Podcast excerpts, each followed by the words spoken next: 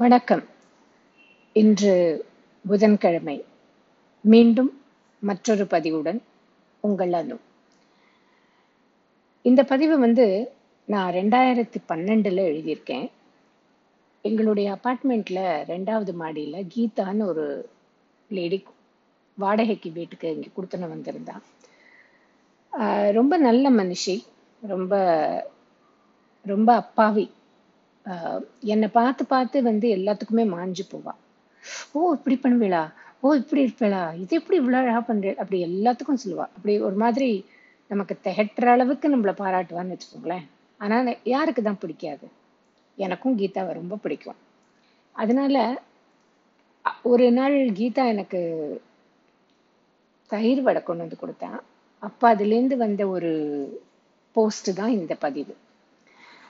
பதிவுக்குள்ள போமா பச்சை மிளகாய் கற்றுத்தந்த பாடம். தோழி அக்கா மாமி ஆண்டி எப்படி கூப்பிடுவது அவர்களை? பெயர் கீதா. புதிதாக எங்கள் அபார்ட்மெண்ட்டில் குடித்தனம் வந்திருக்கிறார்கள். தமிழ் பேசுவதால் ஒரு அலாதி அந்யோன்யம் ஏற்பட்டு நெருக்கமாக பழக ஆரம்பித்திருக்கிறோம். என்னை விட பதிமூன்று வயது பெரியவர்கள். பெரிய மகளுக்கு திருமணம் முடித்து விட்டார். வெள்ளந்தியான மனசு. எல்லோரையும் வாய் நிறைய பாராட்டும் குணம். மற்றவர்களிடம் இருக்கும் திறமையை வியந்து வியந்து பேசுகிறார். என்னையும் தான். அதானே பார்த்தேன். இல்லைன்னா நீ ஏன் அவளை பத்தி எழுதப் போகிறாய்? என்று கேட்பவர்கள் கேட்கட்டும். ஏதோ சத் விஷயங்களும் சத்தான உணவையும் பரிமாறிக் கொண்டிருக்கிறோம். இந்த இரு வாரங்களாக. நான் போட்டு கொடுத்த டப்பாவில் தான் நேற்று தயிர் வடை செய்து எடுத்து வந்திருந்தார் அவர். அருமையாக இருந்தது. மிதமான காரம் புளிப்பில்லாத தயிர் நல்ல அலங்காரம் எல்லாம். ஒன்று தின்றுவிட்டு அடுத்ததை குற்ற உணர்வுடன் தட்டில் வைத்து பார்த்து கொண்டிருந்து விட்டு போனா போகட்டும். இதெல்லாம் என்ன தினமுமா கிடைக்க போகிறது நமக்கு? என்று என்னை நானே சமாதானப்படுத்திக் கொண்டு அடுத்ததையும் வெட்டினேன். நடுவில் வாயில் ஒரு அரைப்படாத பச்சை மிளகாய் துண்டு. நறுக்குன்னு அகப்பட்டது. சரி தயிர் வடைதான் சாதுவாக இருக்கிறதே என்று பச்சை மிளகாய் கடித்தது கடித்ததாகவே இருக்கட்டும் என்று மேலும் கடித்தேன். திமிருதான் வேறென்ன? விக்கி திக்கி தண்ணீர் குடித்து ஒரு வழி ஆனேன். ஆனால் யோசித்து பார்த்தால் பச்சை மிளகாய் நல்ல பாடம் சொல்லிக் கொடுத்தது. சுவையான உணவின் நடுவில் நாவில் அகப்படும் பச்சை மிளகாய் போலதான் வாழ்க்கையில் சில சம்பவங்கள். இல்லையா?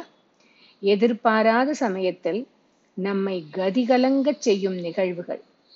அப்படி கதிகலங்கச் செய்து அதை எதிர்கொண்டு மீண்டு எழுந்து தன்னை சுதாரி சுதாரித்து கொண்டு தன்னையும் தன்னை சுற்றி உள்ளவர்களையும் யதார்த்தமாக வாழச் செய்து உள்ளே அழுது வெளியே சிரித்து இந்த ஜென்மத்திலேயே இரண்டாம் முறை பிறந்து வாழ்ந்து கொண்டிருப்பவர்கள் நினைவுக்கு வந்தார்கள். தோழி ஒருத்தி தன் தகப்பனாரின் எண்பதாவது வயது அதாவது சதாபிஷேக வைபவத்திற்காக தயாரி தயாராகிக் கொண்டிருந்த சமயம். தன் பிள்ளையின் பள்ளியில் மீட்டிங் என்பதால் தன் கணவர் போவதாக சொன்னதால் தான் வேலைக்கு சென்றாள். வீட்டிலிருந்து கிளம்பிய கணவன் பொட்டலமாக திரும்பி வந்தான். விபத்தில் விழுந்து விட்டான் என்று தெரிந்து நேரத்திலிருந்து அவன் பெற்றோருடனும் அவளுடனும் இருந்து ஏன் ஏன் இப்படி ஆக வேண்டும்? என்று யோசித்து யோசித்து பதில் புரியாமல் போக அவர்களுக்கு பலமாக இருப்பது மட்டுமே இப்பொழுது நான் செய்ய வேண்டியது என்று தோன்றிட்டு செய்தேன். பிள்ளைகள் இருவரும் சின்னஞ்சிறியவர்கள். மூத்தவள் ஆறிலும் மகன் இரண்டிலும். ஆனால் எதுவும் நிற்கவில்லை. காலம் ஓடிக்கொண்டிருக்கிறது. பிள்ளைகள் வளர்ந்து விட்டார்கள். அவளை பார்க்கும் போதெல்லாம் எட்டி பார்க்கும் மேலே சொன்ன கேள்வி. ஆனால் அவளுக்கு தேவை என் அனுதாபம் இல்லை. என் சப்போர்ட் தான். ஏதோ இன்று வரை கொடுத்து கொண்டிருக்கிறேன் அதை. இன்னொரு தோழி தனக்கு எது வரக்கூடாது என்று அடிக்கடி சொல்வாளோ அதால் பாதிக்கப்பட்டு அழுது புலம்பி பிரார்த்தனை செய்து இப்போது நல்லபடியாக இருக்கிறாள். புற்றுநோய் இன்று எல்லோருக்கும் வருகிறது. எவ்வளவோ விழிப்புணர்வு இருந்தாலும் நமக்கு நெருக்கமானவர்களுக்கு வந்தால் முகத்தில் அறைந்தார் போல்தான் இருக்கிறது. அப்படித்தான் இருந்தது எனக்கும். என்ன சொல்லி தேற்றுவது அவளை? புரியாமல் விழித்தேன். ஆனாலும் அவளை தேற்றுவதற்காக நான் தைரியமாகத்தான் இருக்க வேண்டும் என்று முடிவு செய்து அவளை பார்த்து கட்டிக்கொண்டு கட்டிப்பிடி வைத்தியம்தான் வேற என்ன ஆச்சு முடிஞ்சு போச்சு. இனி இது புது பிறவி. நல்லதையே நினைச்சுக்கோ.